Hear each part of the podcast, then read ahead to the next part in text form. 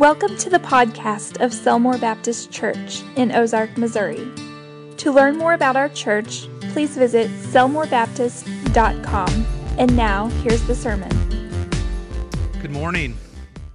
Happy Resurrection Day. Turn in your Bibles to Philippians chapter 2. We're going to be looking this morning at verses 5 through 11. Philippians chapter 2, verses 5 through 11.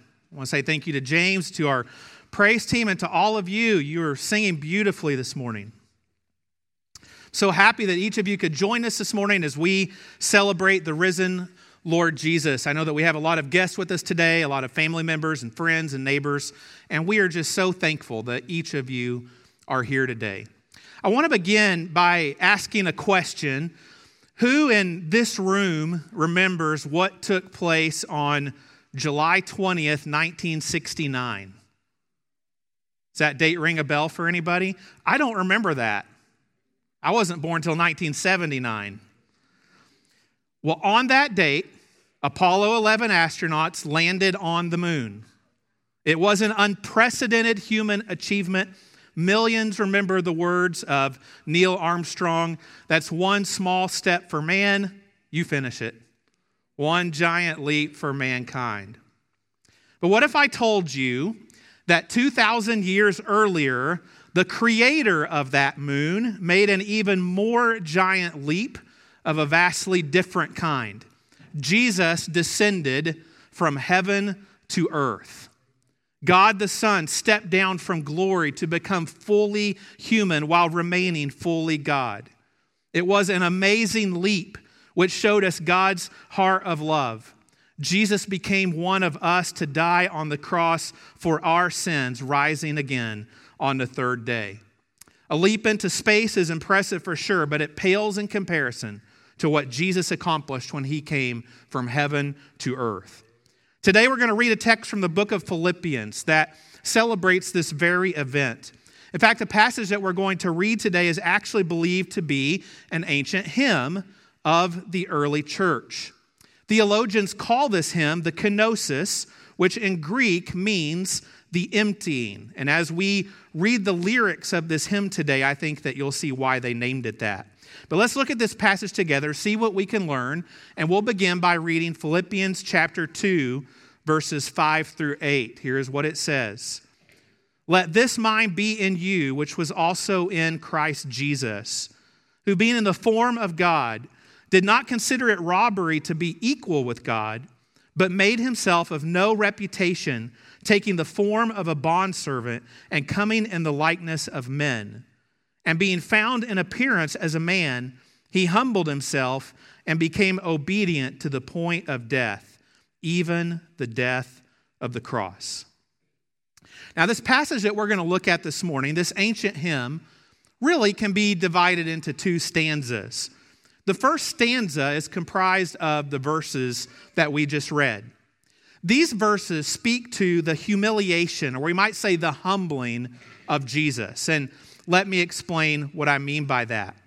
Verse 6, speaking of Jesus, says, Being in the form of God, did not consider it robbery to be equal with God. When this verse says that Jesus was in the form of God, that is a statement of his divinity. Jesus, you see, was not just a man, he was not just a prophet, he was not just a teacher. He was not just a person who exemplified love and compassion and all those admirable traits. Jesus was God in human flesh. As such, it would not have been the least bit wrong or inappropriate for him to demand to be treated as God. This is what verse 6 means when it says, He did not consider it robbery to be equal with God. Everywhere Jesus went, he could have commanded people, bow before me.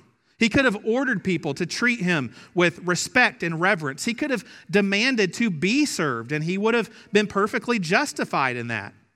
Now, if you or I did that, that would be robbery, wouldn't it?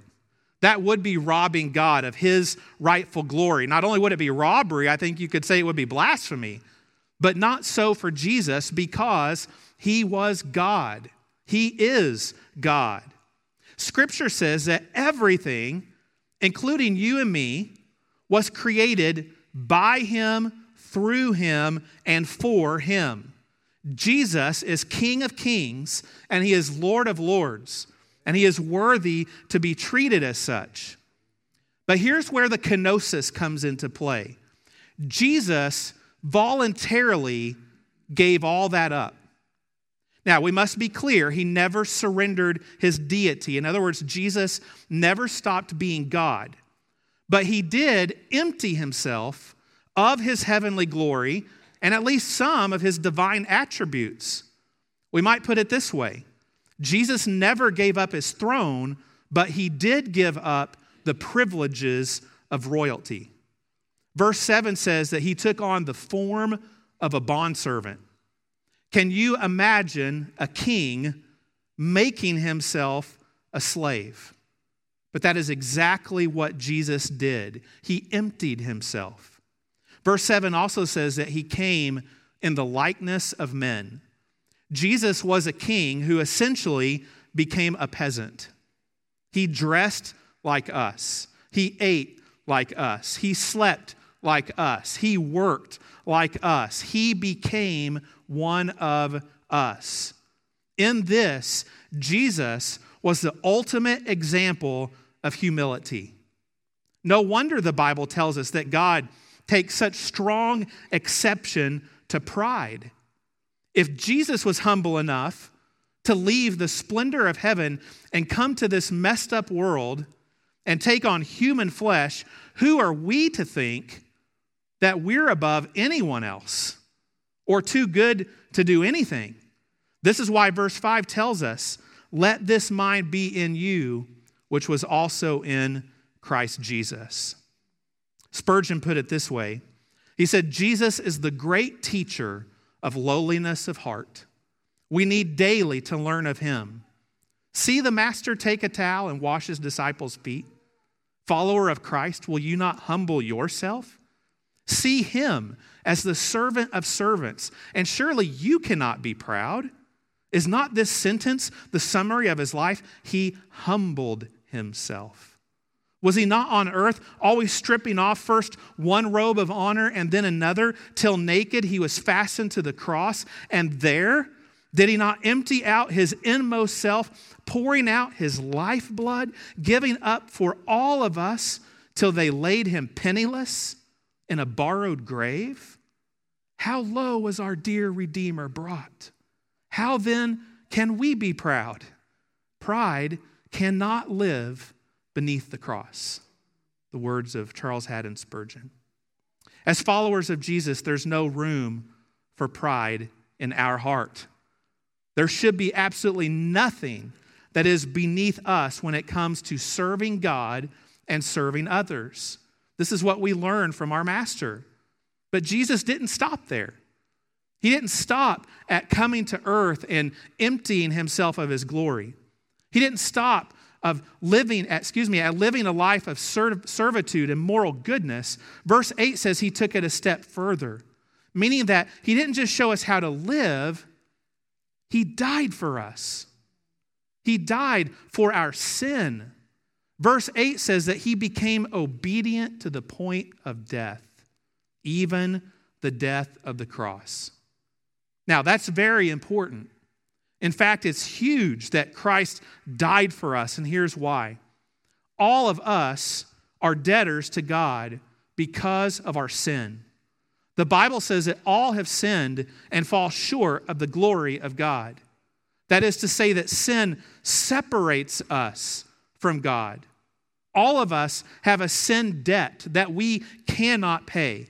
The, excuse me, the Bible teaches very clearly that no one is good enough to pay their own debt. We just can't do that.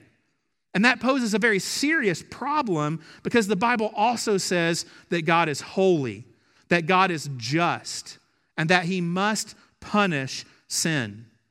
For instance, Romans 6 says the wages of sin is death. And not just physical death, but what the Bible calls the second death eternal separation from God in a place of torment known as hell. But this is where the cross comes in. The Bible teaches that on the cross, Jesus took our sins upon himself.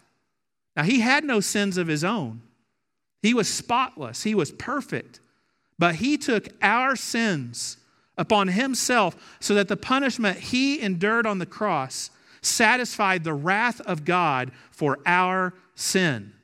In other words, Jesus on the cross was our substitute. The Bible says he was our propitiation. Because of what Jesus did for us on the cross, if you and I will genuinely turn from our sin and follow Jesus in faith, God will save us and he will give us eternal life. Let us come back for a moment to the humility of Jesus.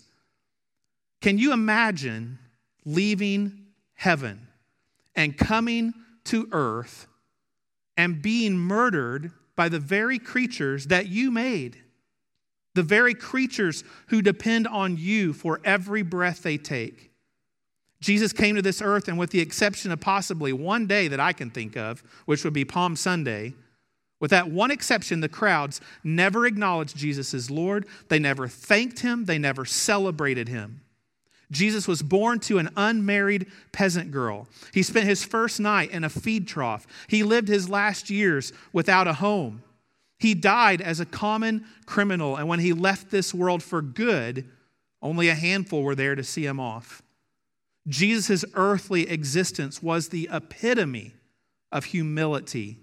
And that humility is the theme of this first stanza of this ancient hymn.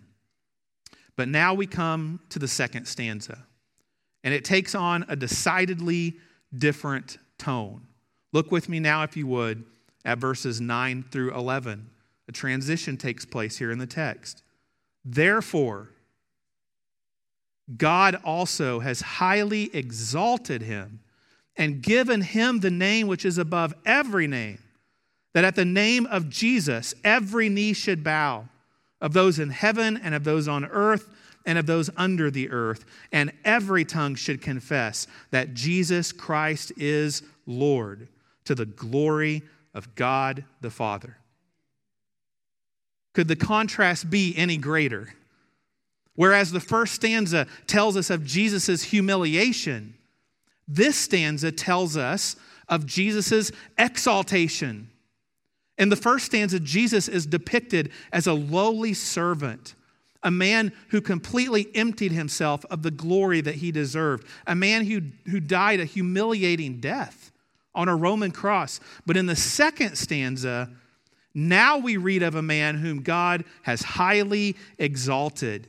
In fact, verse 9 says that his name, the name of Jesus, is above every name of every person who has ever walked this earth kings, scholars, humanitarians, warriors, civil rights leaders, celebrities, religious leaders. His name stands head and shoulders above all names. There is no comparison. He is the greatest man to ever live. And yet, he is even more than that. He is God. He is King of kings and He is Lord of lords. And because that's true, verses 10 through 11 say that one day every knee will bow and every tongue will confess that Jesus Christ is Lord to the glory of God the Father. You see, the first time Jesus came, it was in a cloak of humility. He emptied himself. He was neglected. He was criticized. He was spurned. And eventually, he was murdered. And very few during his lifetime ever knew who he truly was. But the Bible says that one day, Jesus is going to return to take his people home and to judge the living and the dead. And the second time around, he won't come in a cloak of humility, but he will come with his glory on full display. And in that day, no matter who you are, no matter what you've believed, no matter what your last name is, no matter what position you've held in this world, you and everyone else that has ever existed will bow before King Jesus and confess that he is Lord. Why? Because it pleases God the Father for his Son to get the glory that he deserves. When I was a teen, I had a pastor who used to say, Everyone will one day bow before Jesus and confess that he is Lord. Everyone. The only question is will you do it now of your own volition while your soul can still be saved, or will you be forced to do it on the day of judgment when it's too late? Either way, you will confess Jesus as Lord. I will.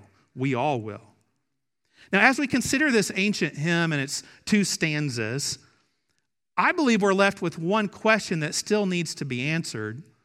And that is what in the world happened between the first stanza and the second one? What happened that changed everything? How did Jesus go from being the picture of humility in the first stanza to the picture of royalty in the second? Something had to change, right? Something big had to happen. You know what it was that changed everything? The empty tomb the resurrection. When the angel came and rolled the stone away from the tomb and Jesus busted out of that grave, it changed everything. When Jesus came back to life, he defeated sin. He defeated death. He proved to everyone once and for all that he was and is the Messiah, the Savior of the world.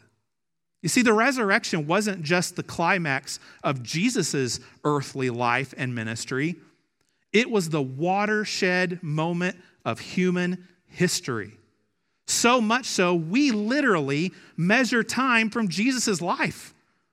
Our calendar's divided into BC, before Christ, and AD, Anno Domini, the year of our Lord. Jesus is literally the central figure of history. And why is that? It all comes back to his resurrection.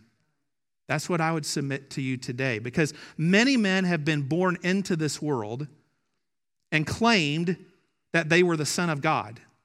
Did you all know that?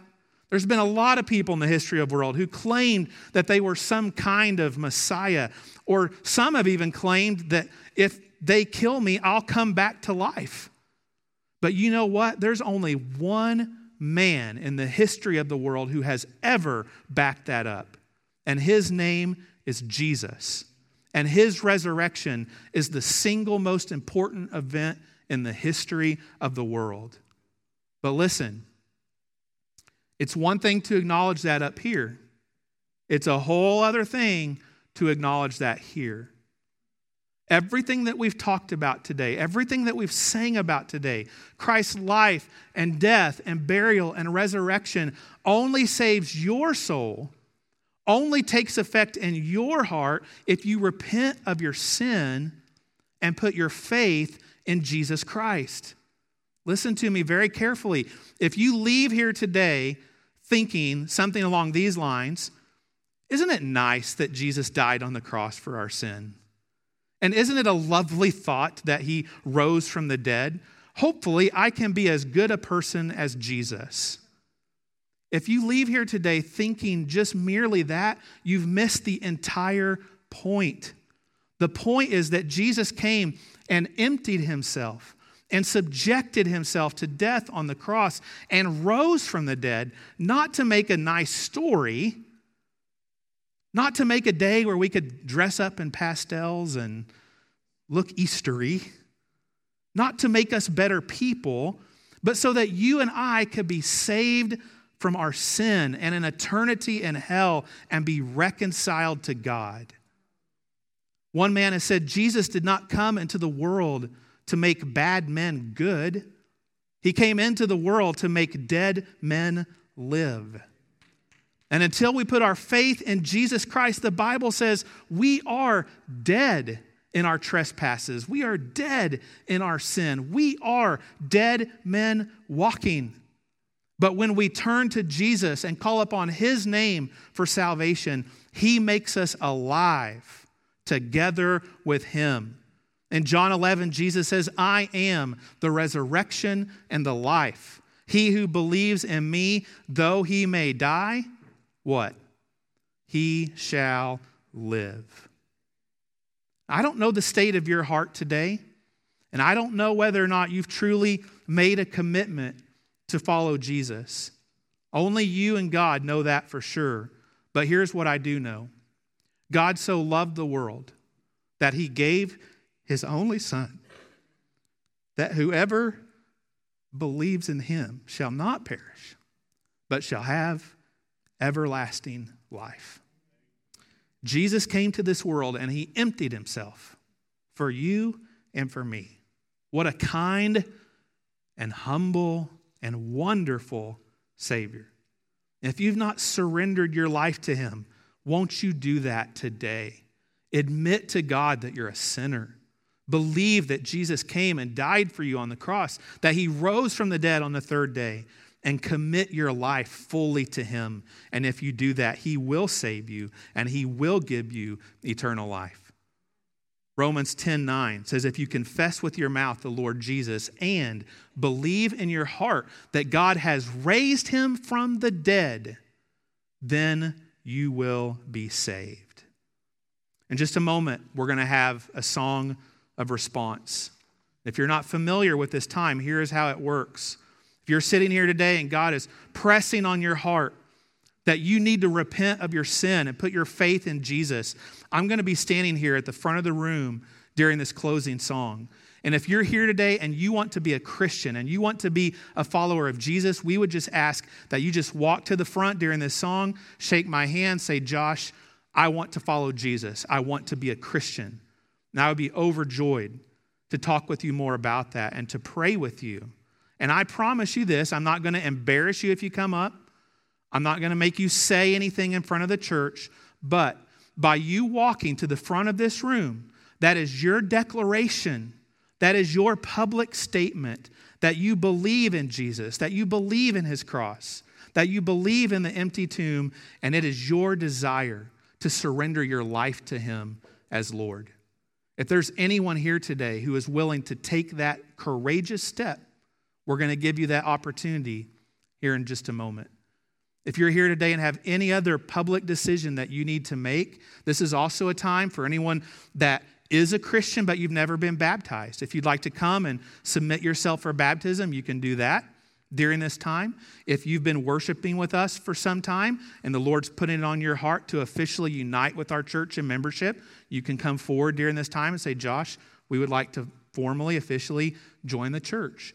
Any decision you need to make for the Lord or anything you just need to pray about today, you can come here at the altar, you can kneel down, and you can do business with God.